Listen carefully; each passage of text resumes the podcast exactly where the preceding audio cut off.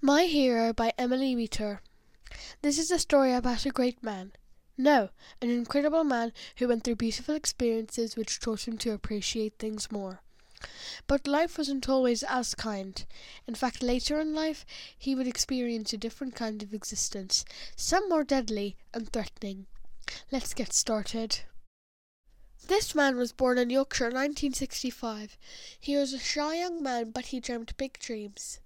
His biggest dream was to become a successful man and getting a loving and healthy family. His childhood was different, so different to my own, because he lived and worked on the family pig farm. He would work there for four and a half hours no matter what the weather was, although he really did love motorcycles. His favourite vehicle back then was a monkey bike. Such is a rural of life, and the life of a busy person, he had very few real friends, but many funny experiences. His school was quite odd. They had a teacher called Mr. Rain. He was his science teacher. Anyways, they used to call him all sorts of names. He once put a weight in a boy's bag and waited for him to put it on. He also knew a kid called Snap. Snap had a sister called Sharon. Sharon once got stuck in the toilet and everyone had to pull her out legs first. After school, he would go to Polytechnic to learn engineering and then did his first PhD from Cambridge University. After completing his PhD, he went to live in the desert for six years. There he went through sandstorms and saw camel spiders.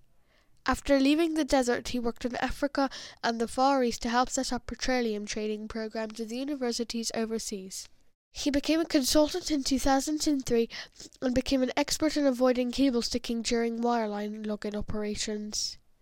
He makes equipment in Wales and ships it to New Orleans where it goes offshore to help the rigs. One time tragedy struck. He needed to go to a Nigerian airport for a rig. He left to go see the people he works with. Within hours later, the airport started to smoke, then slowly burnt down into black and orange ashes. Hours later, it was on the Nigerian headline news for hours. To some people, this man is a brother, some a colleague, and some a best friend, and to one a husband. But to me, this amazing man is Guy Weeter. I have chosen this person because they have inspired me in many different ways, and I would like to take a few moments to tell you what this man means to me and what he has done for me. Daddy, if I didn't have you in my life, I would be a completely different person. Because if you weren't there for me, I would be in Jordan with a terrible education, and I would be travelling around Jordan itself with one or two JDs, and it would be enough to get me a sandwich and a drink for a day. If you had not thought to adopt me, I dread to think how my life would be now. You have learned throughout life everything you do comes back tenfold, and success needs practice. And really, those words helped me with my personality and my life. It is your relentless energy and have pushed me to be the best I can and teach me how to make the most of all the privileges I now have thanks to you. The state I'm in now is better than I expected. I have a good education, I have a house to live in, a car to ride to school in, and great parents. You are the sunlight to my day. You always overload my day with happiness and make me tougher and more resilient person day by day. Thank you for making me who I am, the person I am today. I love you. During 2011, once we united as a family, we went to typical we went for a typical ride in the car. It was our first car. It was from Seat. It was a dirty grey colour and quite small. We named it Rosie.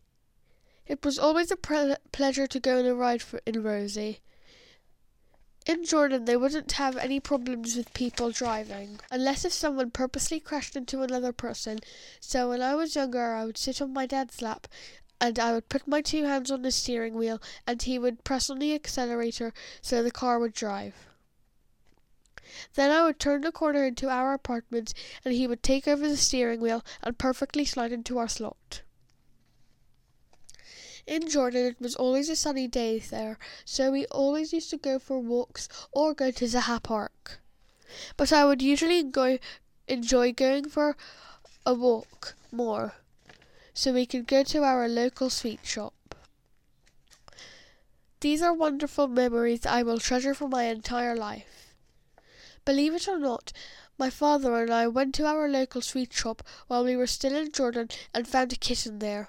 A boy with black hair, rosy cheeks, ragged black shirt, and muddy blue shorts gently placed the kitten inside of the black plastic bag and offered her to me. She had a black circle around one of her eyes, half of her breast was orange, and the rest of her was white. She had shiny hazel eyes. Anyways, I am a cat person, so of course I'd say yes, after I'd ask my dad. And so he said yes. I was so excited, I was dancing on and on. After a while, I finally took the bag. I started running down the path back to back home so I could show Mummy that I got a kitten from a sweet shop. I held her up high with my two hands in the air and thought of a name. But then I thought of one. I named her Poochie. She was quite an aggressive cat to some people, but she loved people who play with her. At first she hated me. We used to feed her raw meat, and she would always leave half of it. She would sleep inside of our shoe room with a blanket underneath her head and the rest of her the blanket wrapping her around like a little burrito. And every morning and afternoon she would have milk and a bit of meat to get her ready for a little game of talking Tom. We took very good care of her. Although she was quite a drama queen whenever me and Mummy tried to bathe her. She used to hiss and even punch. My hero would do anything that would make me happy, but I never understood when I was a child. But because I'm older and I understand things more, I now know how much he did and I appreciate it more than ever. I am very proud for him to be my father. He would always comfort me and make me feel as special as I am now. For my birthday, he would do his absolute best he can do. I would ask him if I could get a certain present for my birthday, and he would get it if it's not bad quality or something I would never play with. Whenever I think about it now, it tears me up because I never understood what beautiful things he did to help me. I would like to finish my biography where we could listen to my hero's favourite song. I'm so happy I got to share my father's life with you. Thank you for listening to my Park Hill podcast. Have a great day. Bye.